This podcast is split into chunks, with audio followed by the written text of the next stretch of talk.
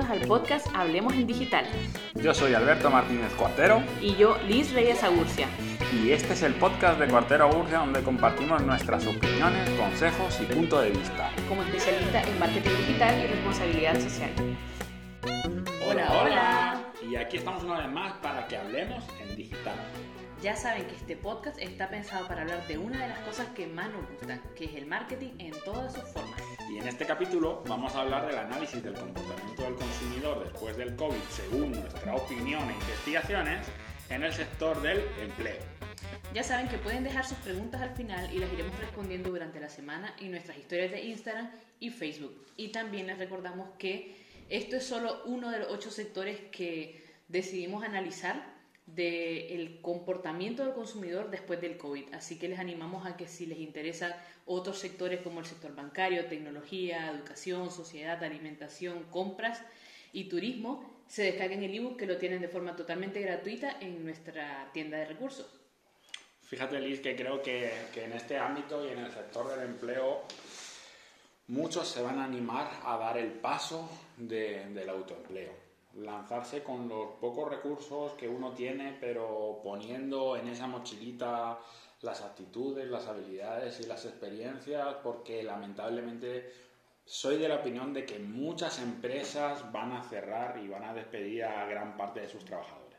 Pero no lo decimos, eh, o sea, con las intenciones de decir van a cerrar porque son malas, sino porque se van a ver en la obligación, porque es cierto que el consumidor va a cambiar, va a tener nuevas necesidades y a lo mejor es muy probable que hayan empresas que, su giro de negocio no va a tener la misma demanda que tenía antes de la pandemia. Entonces, por razones obvias, va, vamos a encontrarnos con desempleo, van a haber empresas que van a tener que cerrar y creemos que eso va a alimentar que las personas tengan que darle a la creatividad. Dicen que, la grandes, que la crisis eh, alimenta la creatividad entonces es probable que muchas personas se pongan a repensar en qué son especialistas y decidan seguirse especializando para autoemplearse. Y esto está muy ligado con lo que hablamos en otro podcast sobre la educación, que decimos que eh, ahora va a ser mucho más fácil que, veamos con, mejores ojos de lo que veíamos antes la formación en línea.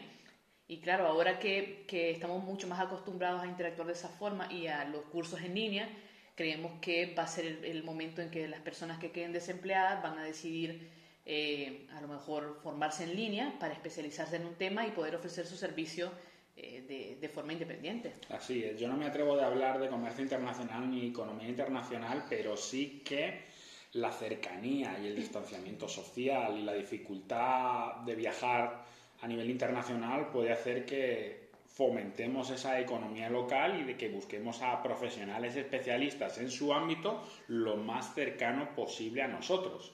Igual que a empresas pequeñas que creemos que puede ser otro de los grandes puntos a, impulsarse con, el COVID, eh, pues podemos acercarnos también a esas empresas pequeñas. Porque dentro de esta crisis ha obligado a muchas empresas a hacer recortes de personal y por otro lado, eh, pues se han creado esos pequeños profesionales, se han unido con otros consultores o con otros especialistas, formando esas empresas más pequeñas y, sostenibles. Esas emergentes que, que, van a dar solución a los nuevos problemas, porque al ser una, eh, una organización, una estructura mucho más pequeña, es mucho más fácil hacer esos cambios que, que hacen falta cuando surgen este tipo de cosas. Eh, por ejemplo, cambiar el giro de negocio o ampliar el giro de negocio o intentar seguir sobreviviendo como empresa eh, utilizando los recursos y los conocimientos que se tienen, las especialidades que se tienen, eh, pero eh, llevándolas hacia las nuevas necesidades. Entonces sí creemos que es probable que, que, se esté pensando en hacer empresas más pequeñas, en que se reduzca el personal, pero que eso le dé la facilidad de maniobrar en caso de en casos como estos, por ejemplo, que, que, es una pena que hay muchísimas empresas que han tenido que cerrar, mandar a, lo que se conoce aquí en España como ERTE. Eh, bueno, ya, ya sabemos, pero como dijimos antes, estas son opiniones personales, son análisis que hacemos basados principalmente en la necesidad que surge con el COVID de eh, el aislamiento, el, el, aislamiento, distanciamiento social eh, y, lo de intentar tener los menos contactos posibles con aglomeraciones. Entonces, eh, creemos que eso tiene que ver. Eso es lo que va a impulsar todos estos cambios de los que vamos a hablar. Y fíjate que eso nos lleva un poco más a hablar de teletrabajo y conciliación, que yo creo que hemos avanzado años luz de, lo que hubiéramos avanzado si no hubiera existido esta pandemia. El teletrabajo, creemos otro punto importante y así lo reflejamos en el documento que, como ha dicho Liz, podéis descargar de manera gratuita en cuarteraburcia.com y de hecho aquí en España se está impulsando una ley de teletrabajo porque hasta ahora y en estos pocos meses que llevamos es muy bonito el trabajador, la persona empleada está en su casa utilizando su, su conexión a internet, su teléfono, su ordenador incurriendo unos gastos que ahora desde aquí, desde España y Unión Europea, quiere que las empresas compensen esa inversión al trabajador, porque nos encontramos, igual que como decía Lisbeth en educación, hay muchos jóvenes que ni siquiera tienen ordenador o computadora en su casa, ni conexión a Internet. Entonces es verdad que en teletrabajo hemos avanzado, pero las empresas tienen que arrimar un poco el hombro a la hora de ayudar al trabajador. En línea contra reuniones presenciales. Más de una vez hemos hablado tú y yo de la emoción que teníamos en nuestros primeros trabajos cuando ni siquiera nos conocíamos, de hacer reuniones en nuestras empresas y nos sentíamos importantes. Y yo creo que a las personas que nos están escuchando, wow, en los decir, tengo una reunión, pues era muy Todos, cuando éramos jóvenes, era como, ah, tengo reunión, y lo decíamos ahí como haciéndonos los importantes. Y era muy bonito, pero claro, una reunión antes del COVID, en muchas empresas y en algunos de los casos era desplazarte 200, 300, 50 kilómetros, incluso coger un avión e irte a 2.000 kilómetros para tener esa reunión presencial, con todos los gastos para el trabajador o para la empresa que ello suponía. Y es cierto que ahora con el COVID nos hemos dado cuenta que a través de Jitsi, de Zoom, de Skype y de las numerosas herramientas que hay de videoconferencias, pues podemos mantener una reunión online sin ningún problema. Bueno, sin ningún problema. Te voy a contar problemas técnicos. Que ya se sabe, uno, problemas técnicos, no funciona la conexión, se cae fulanito. Eh, hay muchas personas, como por ejemplo yo, que explota la cabeza con el nivel de concentración que hay que tener en una reunión digital. Yo verdaderamente no aguanto más de 20 minutos, media hora verdaderamente atento. A mí, de verdad que tengo que comer chocolate o tomar 20 cafés porque me consumen muchas neuronas. Y otro de los problemas que veo de las reuniones presenciales, de las reuniones online, es, bueno, ya hemos visto más de una vez.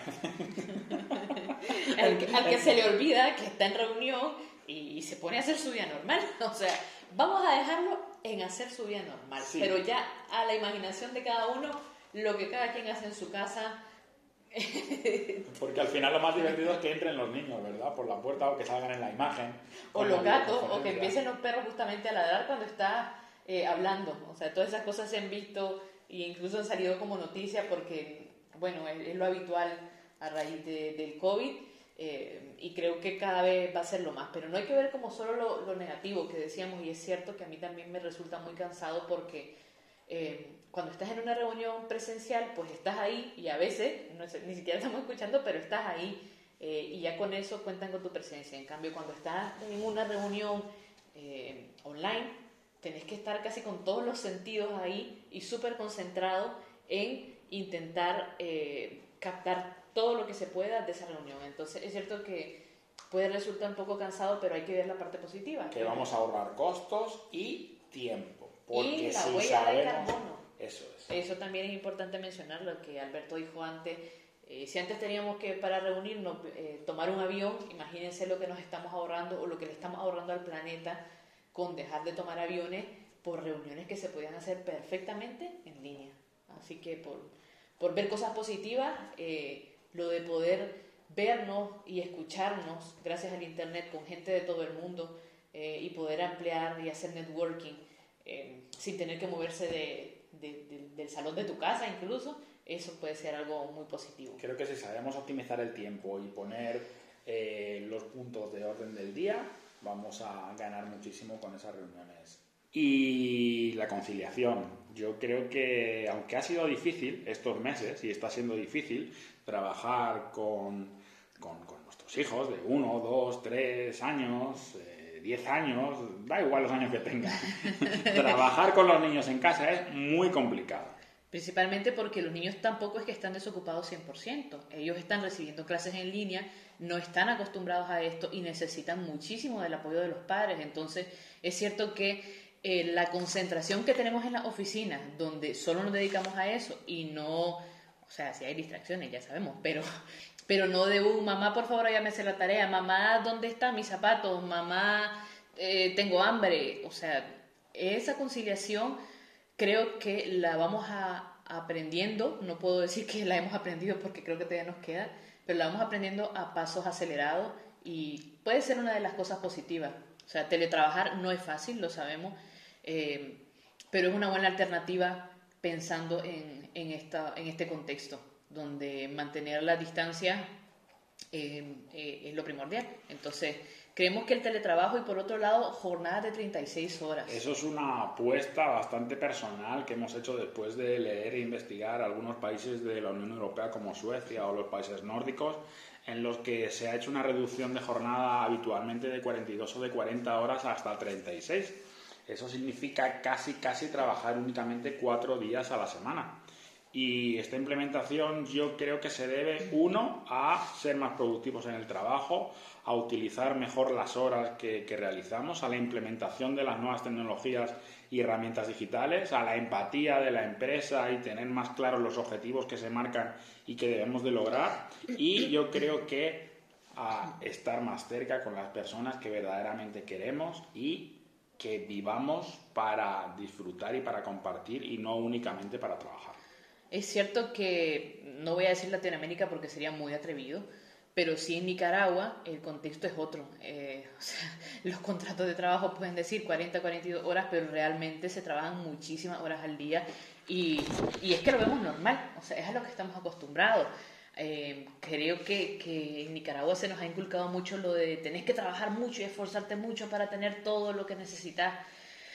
Y, y realmente en, en, nuestros países de, de, Europa se ha demostrado que no hace falta trabajar 15 eh, horas al día, como a veces se trabaja en Nicaragua, 12 horas al día para lograr eh, los objetivos de una empresa. Entonces, creemos que a lo mejor viendo ese ejemplo de estos países, eh, las empresas empiezan a replantearse lo de esas formas de trabajar tan, tan, tan el presencialismo que no se quita con nada eh, en Nicaragua, que, que, creemos que con esto a lo mejor va a poder eh, otra vez replantearse y pensar que no hace falta estar eh, ocho horas sentado en una oficina cuando en realidad somos productivos quizás cinco.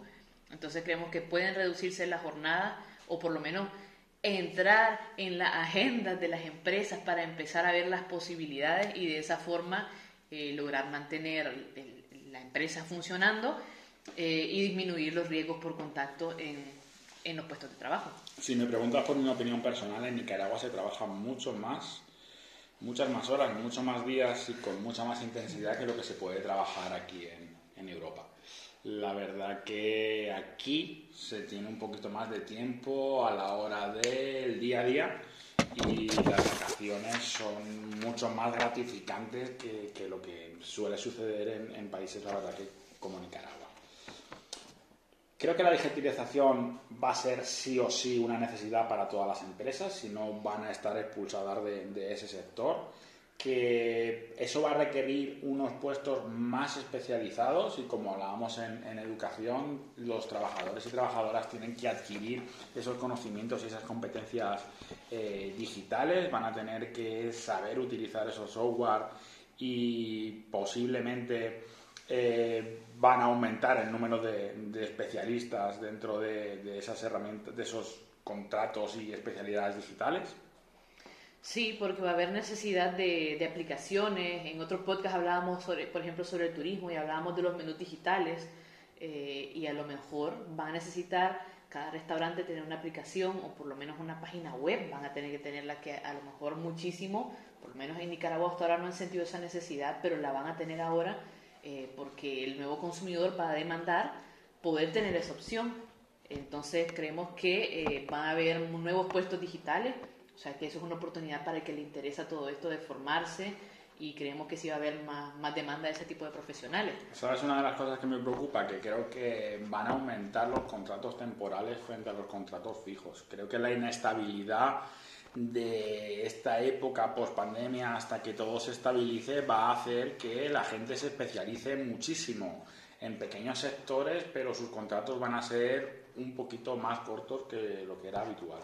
Eso puede tener un pro y un contra, o sea, lo entiendo tu punto de vista desde Europa donde o desde España donde es muy preocupante ver contratos temporales por la cuestión de todos los derechos laborales y eso que no siempre se tiene un contrato temporal sin embargo, creo que para mercados emergentes como Nicaragua puede ser una oportunidad porque hablábamos de que van a haber eh, esas personas del autoempleo que van a requerir o que van a especializarse ahora y van a ofrecer sus servicios. Entonces es una oportunidad porque a lo mejor no es un puesto eh, que la empresa va a requerir siempre y no van a abrir una nueva vacante, pero sí van a contratarlo para, cosas muy puntuales. Entonces sí puede ser una oportunidad para ese, ese sector Em, emergente que, que, va a necesitar, que va a ofrecer esos servicios que las empresas van a necesitar, pero no por largo periodo de tiempo, sino muy puntuales. Entonces puede ser también una oportunidad. Y fíjate que algunas de las preguntas que nos han hecho antiguos alumnos son como, profe,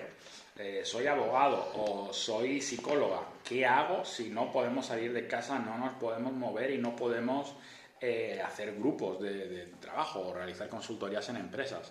Pues al final yo creo que de ahí surge una oportunidad y es que los servicios profesionales se pueden hacer también a través de videollamadas y videoconferencias.